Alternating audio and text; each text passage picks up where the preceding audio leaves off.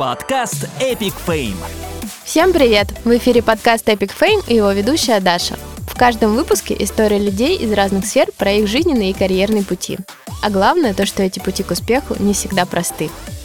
Герой этого выпуска ломает все стереотипы. Первое, что приходит в голову при взгляде на него, это фитнес-модель или тренер, но никак не то, что перед вами режиссер оперы и мюзиклов. Сегодня свою историю расскажет Константин Камынин. Константин, привет!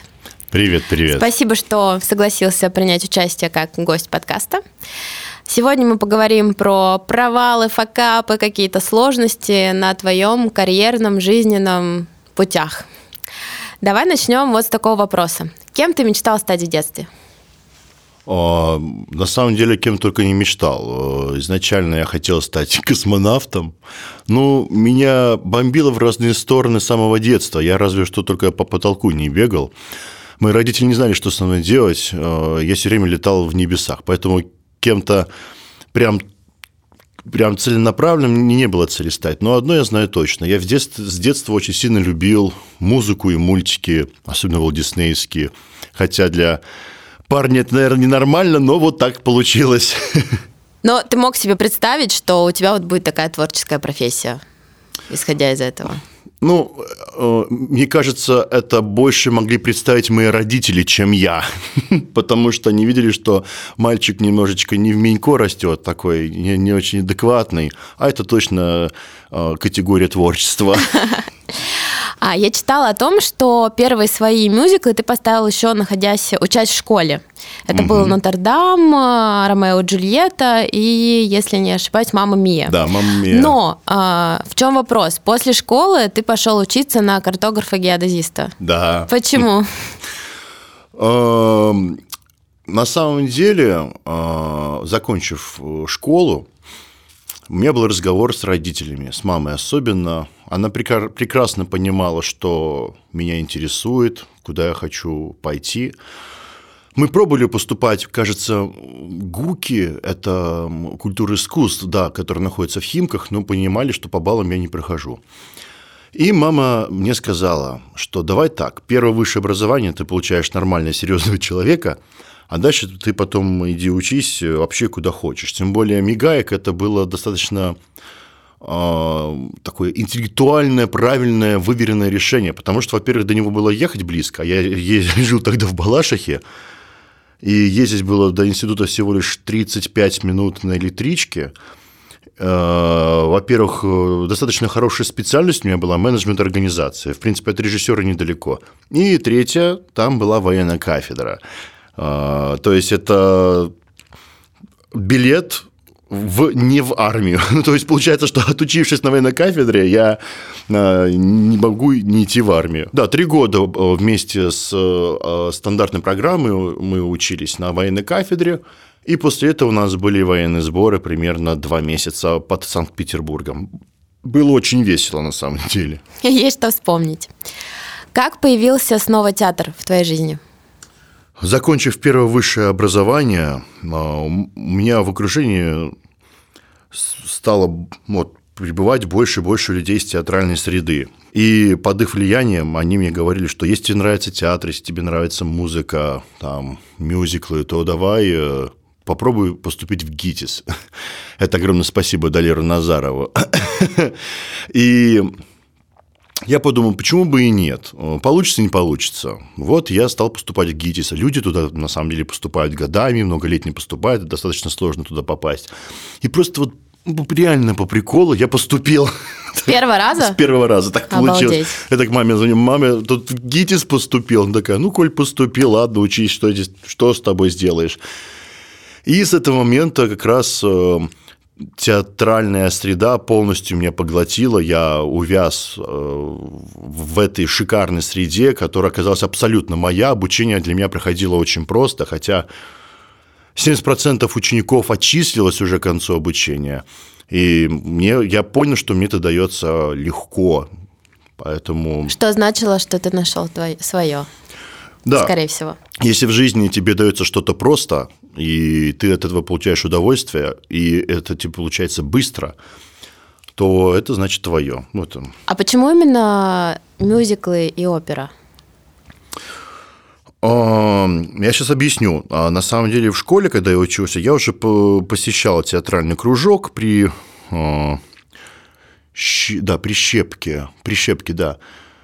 И, ну, я играл на сцене, мы играли разные драматические спектакли, ну, естественно, на любительском уровне. И так случилось, что в десятом классе я попал на мюзикл «Мама Мия» и э, в эм дэ эм. И как раз у меня мир перевернулся, потому что я увидел мюзикл, я увидел, как люди могут петь живьем, как люди могут танцевать живьем, как играет живьем оркестр. Комбинация вот этого вот всего меня поразила просто тысяч, просто как гром и молния. Поэтому оттуда и пошли все эти мюзиклы, которые я начал ставить в школе. Во сколько лет первый мюзикл ты поставил? В семнадцать лет. В старших классах уже, получается. Да, в, ну, конечно, да, в семнадцать лет. А потом, когда поступил в ГИТИС, мне так друзья сказали, что я не любил оперу. Они говорят, ты э, иди в ГИТИС, научись ставить оперу, потому что если ты научишься ставить оперу, ты научишься ставить все, что угодно. Вот, и постепенно моя любовь из мюзиклов перешла в оперу. Естественно, мюзиклы я тоже люблю, но для меня опера – это считается самым, самой высшей точкой театрального искусства, пиком драматизма и это богатейшего внутреннего мира, который артист может выразить со сцены, и это довольно-таки сложно. А у тебя есть свой театр? Да. Как он создавался и что значит название? На самом деле это комбинация из двух имен. Первая часть Константин Кон, а вторая часть Лючия Светлана. Получается Кон Лючия, немножко так по-итальянски это все звучит. Все намного проще оказалось. Да, очень много проще. Вместе со Светланой Высоцкой мы с ней не разлей вода уже с института по сей день. Мы делаем все вместе, мы дополняем друг друга, поэтому и театр мы тоже создали вместе, поэтому театр называется так. На третьем курсе, когда я поставил спектакль «Любовный напиток», зародился как раз и театр, и его идея, и он существует по сей день. Это был первый спектакль уже в таком осознанном возрасте на обучении? Конечно, все, что было до этого, это было так. Любительские, можешь петь, можешь, давай пойдем что-то придумаем. А это уже с артистами, это уже на это продавались билеты, это уже полноценная постановка, на которой э, мы выделяли определенный бюджет, э, и спектакль до сих пор существует. Какие эмоции были после вот, первого, самого первого спектакля? Ты очень правильно подметила тот самый, я сказал бы, мой личный наркотик, который движет вообще мною. Возможно, это, кстати, эгоизм, но я считаю, что это правильный эгоизм. Для меня высшая точка счастья вообще, экстаза, самого высокого чувства, который приносит мне удовольствие, это то, когда ты поставил спектакль, и он идет на сцене, и ты видишь результат твоей работы. Когда ты как режиссер рассказал по-своему свою историю, и артисты, слушая тебя, они ну, верят тебе, и они тоже под этим углом существуют то, как ты это придумал. Я считаю, что это самое высшее, что может быть в жизни. Ни, ни одни вещи не сравнятся с этими эмоциями. А о чем ты думаешь, когда смотришь свои постановки? Ой, я смотрю, господи, как много лаж. На это невозможно смотреть. Нет, на самом деле, такое было раньше. Сейчас я смотрю, ну, когда я смотрю на записи, то или, вы, или ты спрашиваешь, когда я смотрю... Нет, именно нас... уже готовый спектакль, ты сидишь в зале или где ты сидишь. Когда и... я, да, когда я сижу... Вот о чем думаешь в этот момент, когда смотришь спектакль? Когда я сижу, смотрю спектакль уже, прям спектакль со зрителями, то я ни о чем не думаю, у меня жесткий адреналин, я смотрю на то, как артисты четко выполняют мизансцены, и, к сожалению, не всегда это бывает четко, но ничего страшного, ладно. И ты переживаешь за них, но прям кайф... Я получаю э, особый кайф э, именно при просмотре. Угу. Это финальные прогоны, когда ты видишь, как выстраивается то, над чем ты работал месяцами или даже годами, и это выстраивается определенную концепцию картинки. Поэтому вот именно просмотр, комфортный просмотр э, осуществляется в этот момент. А с кем из режиссеров ты работал и с кем, может быть, хотелось бы поработать вместе? Ну, вместе режиссером лучше никогда не работать, потому что я считаю то, что режиссер должен быть один, режиссер должен быть один, и, и он это ставит с командой, которая его слушает, которая ему верит и которая чувствует ее концепцию. На самом деле, вот вместе даже со Светланой Высоцкой мы изучили этот вопрос. Гениальный режиссер, даже если посмотреть на зарубежных режиссеров, это не один человек. Гениальный режиссер – это режиссер, который годами выработал ту свою команду, он собрал ту свою команду единомышленников, и они создают тот продукт, который надо, который он видит. Поэтому я не считаю, что режиссер – это заслуга, там, естественно, придумывает, но это именно заслуга э, строения тим-команды, правильной команды. Поэтому с кем я работал, да, не закончил мысль, поэтому режиссер должен быть, по идее, один с командой единомышленников. По поводу того, с кем я работал. Я работал с Кириллом Серебренниковым, я был его ассистентом на спектакле «Чацкий». В «Геликон-опере». Да, в «Геликон-опере». Спасибо большое ему, я очень благодарен, он в меня поверил. Я выступал ассистентом и видел, как спектакль создается абсолютно с нуля, прям до сцены. Я был, кстати, тогда на третьем или на втором курсе ГИТИСа, и для меня, естественно, это был колоссальный опыт. Это реально был сложный спектакль, технически сложный, он был травмоопасный. Кстати, в Ютубе можно его посмотреть, есть записи. Он был выдвинут на «Золотую маску». Он, кстати, Мне повезло, прочим... я смотрела его. А, да. Он, кстати, между прочим, получил «Золотую маску» за лучшую режиссерскую работу. И был, кстати, еще номинирован то ли на семь, то ли на восемь золотых масок. Ну, в общем, потрудились мы на славу. С кем я еще работал? У меня были в основном определенные аудиенции, когда я разговаривал, общался с, с теми режиссерами, у которых я хотел научиться.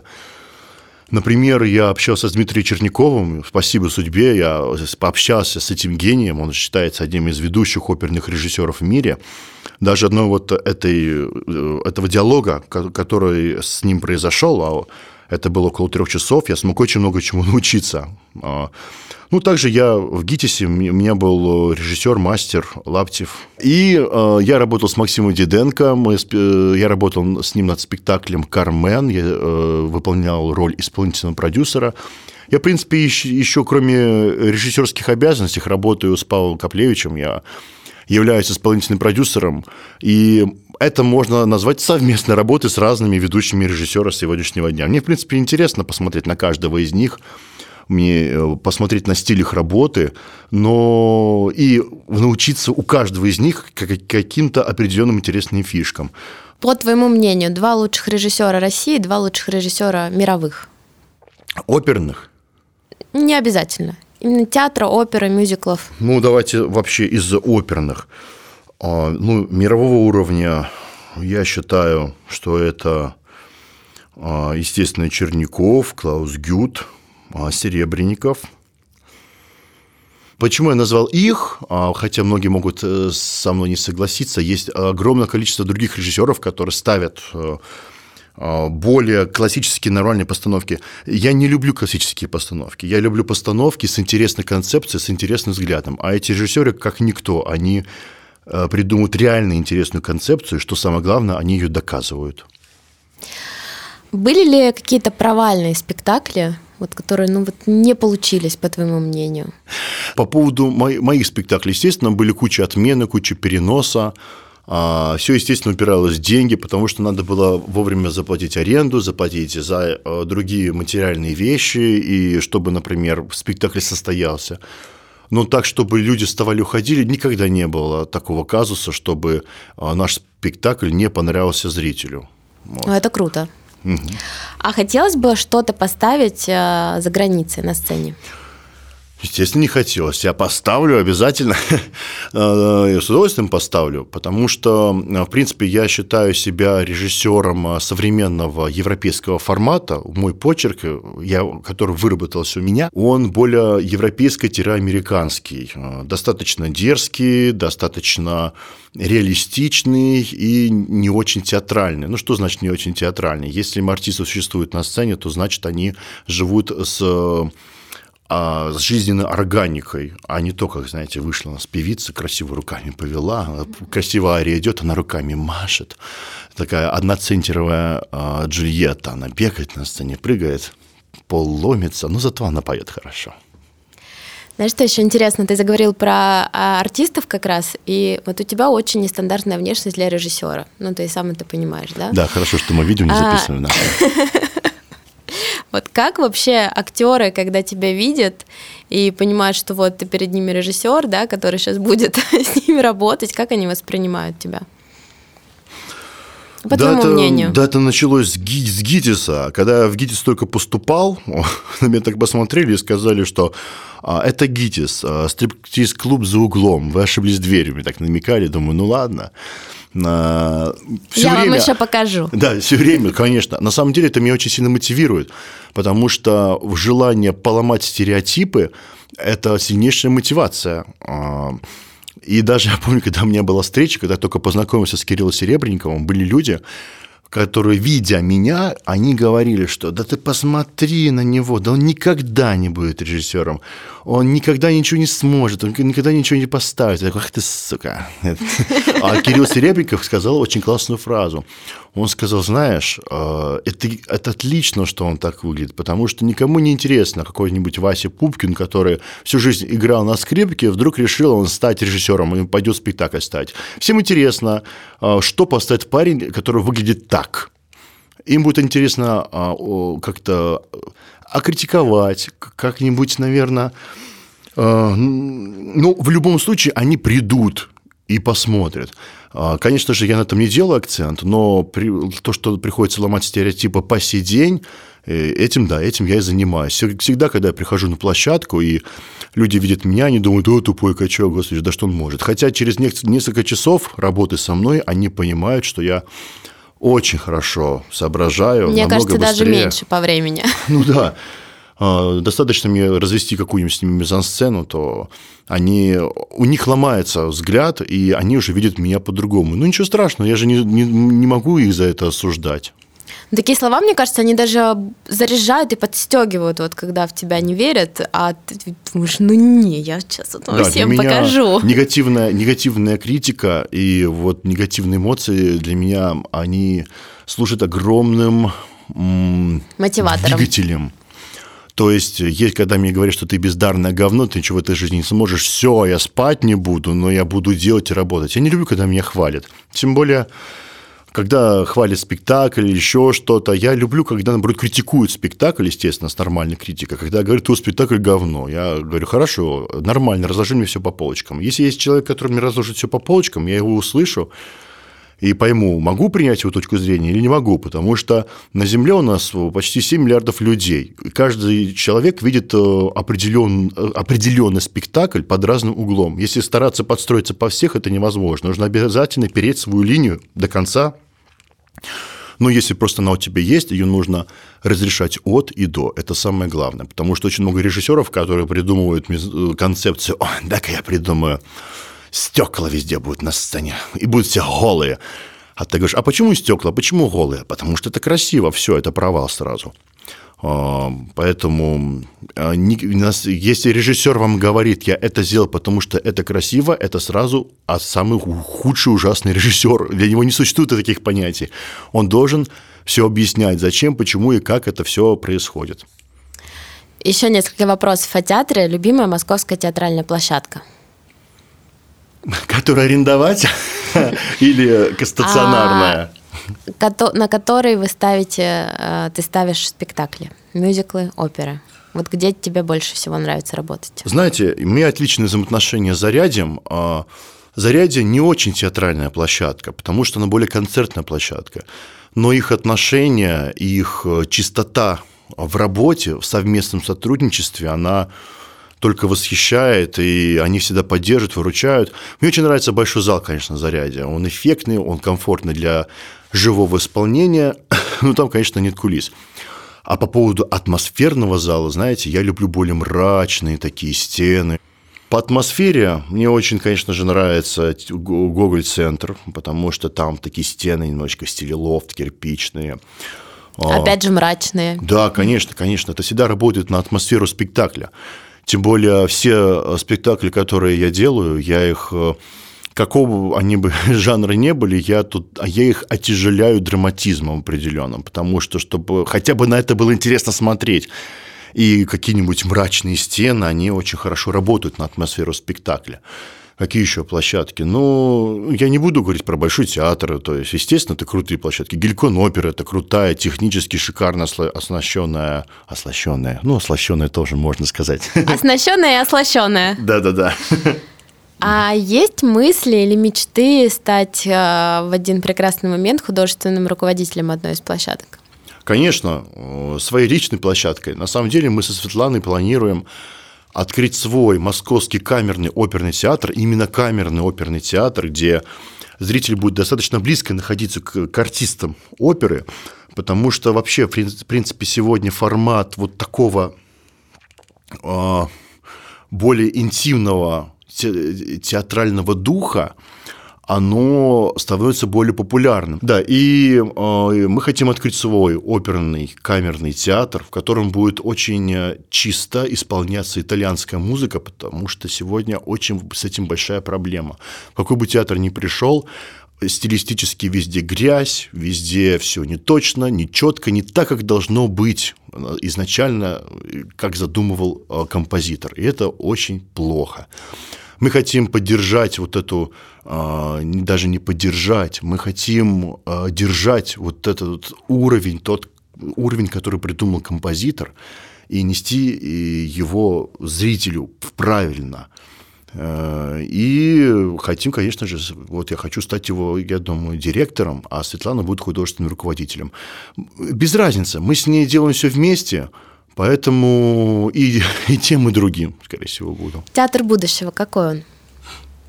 Частично, мне кажется, ты уже ответил на этот вопрос. Он честный. Он честный. Я могу сказать только одно слово. Честный во всех смыслах. Честный и чистый. С точки зрения режиссуры, потому что то, что происходит в сегодняшних оперных театрах, к сожалению, это плохо. Когда режиссер даже не удосуживается открыть партитуру и изучить ноты, изучить замысел композитора, посмотреть, какие инструменты играют, что эти инструменты значат, какой здесь скрыт смысл, почему здесь такая мелодия, почему этот артист поет эту тему, почему он не поет эту тему. Это огромная должна быть такая тонкая работа, которую, мне кажется, сегодня практически никто не выполняет. И честно, с точки зрения исполнения, что надо артистов натаскивать, надо артистов искать, надо артистам задавать уровень. С точки зрения игры, что артисты должны честно работать, играть. Огромное спасибо Европе, потому что она сдает, особенно фестиваль в Зальцбурге, он сдает правильный уровень режиссуры, исполнения.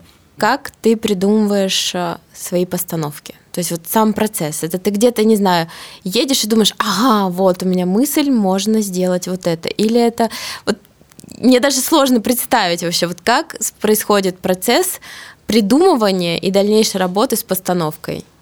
Ну, ты на самом деле правильно уже все сказала. Во-первых, нужно любить, что ты делаешь, очень сильно любить. Ну, я очень люблю оперу, очень сильно. У меня в телефоне, если послушать, посмотреть мой а, ну, iTunes, то там одни оперные спектакли, прям альбомами. И Muse. Да, и Muse, да, я люблю очень рок-группу Muse. И а, когда, например, мне нравится какая-то музыка, какой-то спектакль, у меня есть любимые композиторы, и я, например, начинаю слушать ту или иную оперу, или мне о ней рассказывает Светлана, или кто-то еще, я начинаю подро... подробно изучать эту музыку, подробно изучать драматургию, потому что мне всегда есть что сказать. У меня есть определенное видение мира, и я хочу ее через определенную историю продемонстрировать. И я, например, читаю сюжет, я понимаю, что о, я могу через эту историю вот это свое рассказать, потому что это как никогда отлично здесь работает. После этого у меня, например, делаю определенные наметки этой идеи, но всегда, кроме каких-то больших штрихов, существуют микро-маленькие-маленькие штрихи, которые задумывал сам композитор. Для этого потом мы открываем партитуру, изучаем ноты, и только после того, как ты изучил всю партитуру, ты начинаешь придумывать, придумывать какую-то, какую-то концепцию более точную. Но именно по поводу музы, которая меня посещает, никогда не бывает такого, чтобы я сел и дай-ка я придумаю интересную муза, историю. Муза, иди сюда, да. Муза. Такого не будет никогда. Это всегда приходит спонтанно. И что самое интересное, в этом мне помогает именно спорт, тренажерный зал. Я начинаю тренировку, включаю в наушниках оперу, целый альбом, тренируюсь, в этот момент же очень хорошо работает мозг, идет обмен веществ, ну, кровь ходит по всему организму. Именно я, то есть, вхожу в определенный транс, который меня наталкивает на вот эти вот, на вот это созидание. Я начинаю видеть какие-то образы, какие-то картинки, какую-то идею. Я быстро ее записываю в телефон или наговариваю себе в аудиосообщение, ее фиксирую. И раз на раз. Или бывает то, что, например, ты придумаешь концепцию, бах, а тебе на самом деле там палки, колеса ставят определенную ситуацию в истории. Например, ты придумал целую концепцию, а она из одной ситуации ломается, потому что ну, так придумал композитор. Надо в эти моменты так расслабиться, закрыть, закрыть глаза на это, забыть эту историю, просто ходить и размышлять о разных вещах, а потом ты все равно возвращаешься к этой опере, к этой ситуации. И решение приходит всегда само собой. Главное – это логика и поставить себя на место того или иного героя и сделать из него нормального человека и спросить себя, а что я хочу получить, чего я желаю, и что я, и что, ну, и чего хочу, например, в принципе, в, в этой истории на макроуровне. Вот и все. Окей. Okay. Uh... Совет людям, которые, возможно, ни разу не ходили на оперу, э, с чего начать? Э, на что пойти вот, из mm-hmm. того, что идет сейчас, э, чтобы у них сразу сложилась химия и любовь? Um... Просто личная рекомендация от Константина Камынина. Я даже расскажу вот быстренько короткую ситуацию. Моя первая опера, которую я посмотрел в Геликон-опере, это была «Любовь к трем апельсинам» Прокофьева. На тот момент это было ужасно. Это сложнейшая музыка, сложнейшая постановка.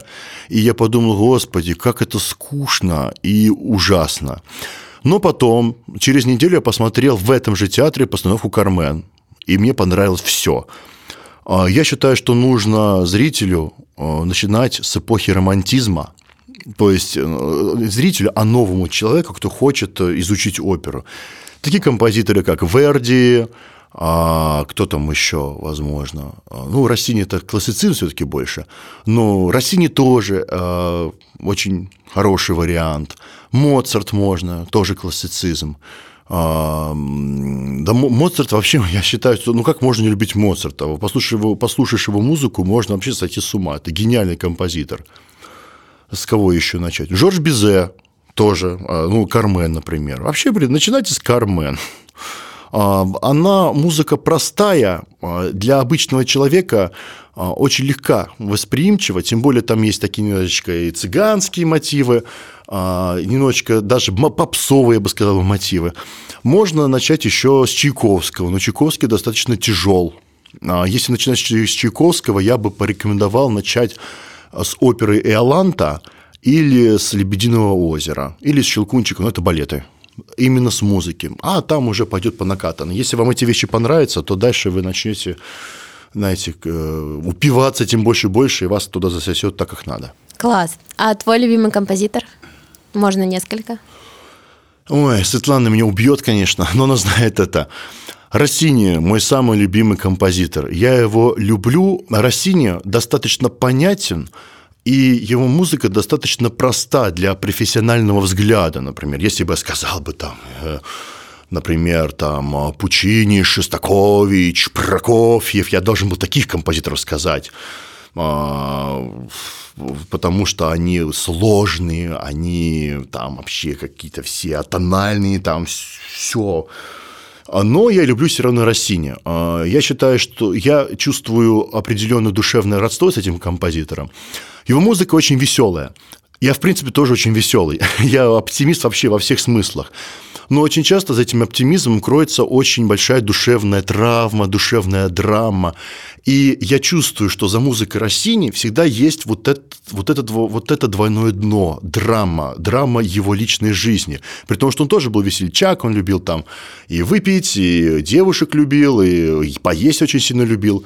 Но никто, мало кто это чувствует, но на самом деле в его, в его жизни было очень много драмы.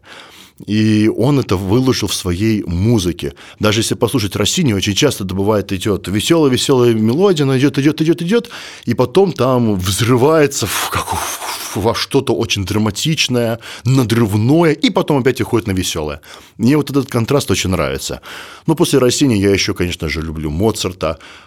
И мой третий любимый композитор – это, конечно же, Римский Корсаков, русский композитор. Ну, я думаю, что не надо рассказывать о нем. Это практически один из первых русских композиторов, который столько всего принес в русскую музыку оперную, что фу, там обсуждать, обсуждать на кучу часов вперед. Какая драма кроется у тебя за твоим позитивом? Вот мы всегда смотрим на этих веселых людей и думаем: о, вот он такой веселый, всегда всех веселит, ржет над всеми, у него нету в жизни проблемы. А потом этот человек приходит домой и плачет. У меня таких несколько моих знакомых. Это компенсация, защитная реакция на определенные негативные вещи в жизни. Просто если я начну рассказывать о своих вещах... Это уже будет другой подкаст. Да, да, это другой подкаст. Да нет, просто. Ну, я на самом деле по-особому там, например, считаю себя одиноким человеком. Но мое одиночество, именно душевное одиночество, ну, не душевное, а, например, у меня там никого нету с точки зрения пары, но мне это помогает творить. Я понял, что если я буду с кем-то, то это меня будет блокировать очень сильно. А я, когда я один, я более продуктивен в искусстве. И, и это абсолютно... Ты черпаешь энергию и вообще вдохновение человек... из себя, находясь самим да, собой. Да, конечно, конечно. Или просто если есть любой рядом человек, он, к сожалению, того даже не желая, он себя втать, выкачивает эту энергию. Ну, я пошла. Да, он выкачивает эту энергию. А когда ты один, да, и много-много мелких деталей, связанных, знаете, с личными тараканами. И обычно эта веселость, она очень сильно помогает. А есть желание самому выйти на сцену и самому сыграть в своей постановке? Знаете, я все время пытался научиться петь. И, кстати, между прочим, на третьем курсе я сдавал одну сцену своему мастеру. Он мне говорил: переходи учиться на артиста оперы. Но я подумал, что нет-нет-нет. Конечно же, хочется. Всегда, когда любой артист поет на сцене, например, женская, мужская роль, я представляю себя. Ибо это, на самом деле, есть один из основных режиссерских моих двигателей. Я себя представляю на месте этого человека и спрашиваю себя, что бы я бы сделал бы, насколько эта музыка сильно меня окрыляет и куда бы она повела. И как раз от этого я подхожу к артисту и говорю: давай мы сделаем это так, давай мы сделаем это так. Потому что очень часто артисты оперы, они... технически поют, но они не понимают то, что вот эта нота написана так, потому что у человека в душе происходит такой надрыв, он выходит из себя, а он стоит просто пояс напрягает, диафрагму поджал, и все. Для него эта высокая нота только так. Но если ты ему объясняешь, почему ты это делаешь, ему, во-первых, это помогает, он говорит тебе спасибо, что ты мне объяснил, зачем это. Ну и так далее. Поэтому я всегда хочу быть на сцене, всегда хочу петь, и это один из секретов моей режиссуры. Если... посмотреть, например, даже тот Инстаграм твой, то первая мысль, которая возникает, ну, наверное, ну, фитнес-тренер, может быть, или модель. И никак вообще, ну, то, что это режиссер оперы и мюзиклов, ну, нет, как так? Вот, и вопрос такой. Понятно, что за таким телом, как у тебя, стоит огромная работа. Вот как раз-таки здесь можешь подробнее рассказать, mm-hmm. как ты добился таких результатов, что ты делаешь, сколько ты калорий ешь в день, сколько у тебя тренировок в неделю, вот поподробнее на эту тему. Даже начав с Инстаграма, на самом деле, я чуть ли не каждый день думаю его удалить, но потом мне люди говорят, что стой, почему ты должен его удалять? Это твоя жизнь. Я себя поймал на той мысли, что, удалив его, это получается, что я опять подстраиваюсь под определенные стандарты. Под кого-то, да. Да, а если я есть такой, какой я есть, да, я есть такой, я так выгляжу, у меня есть такой Инстаграм, и, и я в этом прекрасен. Я прекрасен в своей уникальности, и это нужно ценить. Поэтому, да, мой Инстаграм, конечно, это там. Я, кстати, все время его там все время что-то чищу. Я говорю: господи, зачем эту фотографию когда-то выложил? Надо быстрее все удалить. А по поводу... Ну, а... просмотреть две тысячи штук было, конечно, ой, какой ужас. Интересно. Да, кстати, позавчера была двухтысячная фотография. А по поводу а, вообще вот внешности зала и так далее, я м- занимаюсь в зале практически каждый день. Где-то шесть-семь дней в неделю у меня это уже идет как рефлекс. Я не испытываю никакого негатива или мысли того, что опять нужно переться в зал. Иногда я бегу в зал, потому что для меня это моя личная медитация и эффект, как такой эффект выпустить пар. Потому что ты работаешь с огромным количеством людей, и они тебя все время высасывает энергию или окружает тебя негативной энергией или чрезмерно позитивной энергией, и зал помогает это выкачать из меня. Поэтому тут дело привычки. А по поводу питания, я просто знаю, я в одно время приучился есть шесть тысяч калорий в день. шесть тысяч калорий? Да, где-то пять-шесть тысяч калорий в день. Я знаю, какие продукты мне нужно для этого съесть, когда, что и в каком количестве. Поэтому я просто приучился это есть. И, понимаете, я уже не считаю их, я не считаю, сколько мне нужно ходить в зал. Нет, естественно, я хожу в зал, я хочу добиться определенных результатов, потому что, ну, ибо ты ходишь, то давай тогда делай это, ну, с мозгами. У меня есть близкий друг, тренер, он меня контролирует и помогает в этом тоже развиваться. Ну, конечно же, я же все-таки эстет. Кто бы что ни говорил, любому человеку, особенно человеку искусства, должно приятно посмотреть в зеркало, потому что ибо искусство, ибо красота – это и есть искусство тоже. Я просто еще должна сказать для слушателей, что ты вот эту форму держишь, мне кажется, уже ну, десяток лет точно, сколько существует Инстаграм, и то, наверное, mm-hmm. и раньше. И что это прям работа, у тебя работа, работа, работа постоянная. Mm-hmm. И ты же сам занимался тренерством, Ой, судя по... Или лет это... шесть-семь назад уже. Слава богу, спасибо большое моему высшему второму образованию. Это просто было факультативно, да? Ну, надо было деньги зарабатывать. Сейчас я уже зарабатываю на театре, на своей работе, поэтому, слава богу, что все в достатке. А ты еще занимался модельным бизнесом немножко. Ой, надо все такое, знаете, знаешь, это все так. Но То есть, это, тем это... не менее, у меня есть да, вопрос. Да, я работал, да, я работал моделью и в Европе, и в США ездил, работал, но я стесняюсь этого. И сколько первых обложек вышло с твоими фото журналов? О, да, я уже не считаю. Штук десять точно в разных странах. И до сих пор они выходят. Хранишь их дома? Нет, конечно. О чем? Я, я этим не горжусь. Тем более, до сих пор очень многие европейские, американские бренды воруют мои фотографии. Не то чтобы воруют, покупают на фотобанке за один доллар. И то там, то я лицо какой-то смазочной жидкости, то я это... то э, я лицо какой-то бани, то какого-то крема, какого-то... Мне все время присылают какой-то вечеринки. Я понимаю, что эти фотографии не покупают за один доллар на фотобанке, но я подумал, ну, хотя бы крем могли бы прислать, ну, хотя бы написать мне спасибо за то, что вот ваше лицо мы используем. Ну, обидно, конечно же. Слушай, у тебя есть фотография в Инстаграме, а фото после первой восковой эпиляции. Мне просто как женщине интересно, да? как, как ощущения?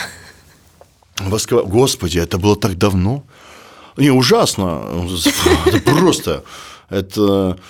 Ну, не, на самом деле, это не так ужасно, как, насколько были ужасные последствия, потому что один раз, я помню, сделали, у меня были такие проблемы с кожей, что я целый месяц потом кожу лечил, у меня пошли волдыри по всему телу, и это было ужасно. Как а, ты относишься к негативным комментариям в соцсетях, если они, конечно, есть, и сообщениям? Угу.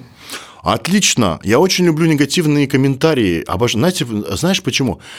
Потому что это явный показатель твоего успеха. Настолько ты человека раздражаешь, настолько он завидует твоему успеху, что это его заставляет открыть телефон, написать комментарий и отправить. Человек не понимает, что негативным комментарием он на самом деле тем самым унижает самого себя и показывает свои комплексы. И поэтому я иногда сижу, улыбаюсь, читаю, какой-то срач, особенно между этими людьми, разводится. Я никому ничего не пишу, не отвечаю, потому что есть еще люди, которые специально пишут негативные комментарии, чтобы ты их послал на три буквы, написал им Вы, что-то. Вывести на эмоцию. Конечно, естественно. Это почти даже большая часть этих людей Так, это делать ради этого, привлечь к себе внимание. Это надо просто не давать им этого делать, и все. На сайте, на твоем личном, у тебя написано, что животных ты любишь больше, чем людей. Да. Можешь немножко это пояснить? Знаешь, это сугубо личное восприятие. Естественно, я люблю людей, но животных я обожаю, потому что они всегда добрые, такие милые, нежные, всегда тебе придут, поддержат тебя. Они без слов тебя как будто бы понимают и чувствуют, а люди это... У тебя дома есть домашние животные? Да, две кошки. Как зовут? Пупа и Пипа. А когда забиваешь в гугле Константин Камынин, одно из первых, что высвечивается, Константин Камынин и Киркоров. Why? Ой, на самом деле, это у меня что, что не вопрос, я говорю, ой, как интересно. С Филиппом я знаком уже достаточно много лет, я с ним делал несколько проектов, вот он меня приглашал, приглашал как режиссера, и у меня с ним сложились очень хорошие дружеские отношения. И он мне э, летом предложил вместе с его семьей, там, большой компанией прилететь в Грецию. И так случилось, что на этой поездке там была какая-то мерзкая баба, она аккуратно на телефон сняла. Потом мы ее искали там, хотели ее наказать, хотели мы ее. И она отправила в сети, и оттуда пошло, что вот, Филиппа, ты отдыхаешь с таким-то парнем. На самом деле, мне было очень неудобно перед Филиппом. Я говорю: Филипп, прости, пожалуйста, что такая ситуация случилась. Он такой: да ты что, это хорошо, пускай пишут, что хотят. Там даже были типа телохранитель или еще какие-то варианты. Ну, у нас люди любят ну, это же, пообсуждать. Это же, это же люди. Опять это к вопросу зависти. Это да. А сейчас у тебя выходит новый спектакль, называется «Два с Владом Деминым». Да, а, да. Я, насколько я знаю, он будет в Красноярске да. сначала, а потом только в Москве. Угу. Но вопрос не про это. Да. А что следующее? Есть уже какие-то планы, наработки, мысли? Дальше какие спектакли да, делать? Да, да, да. Конечно, «Шелковая лестница» мы планируем на лето, это опера Россини.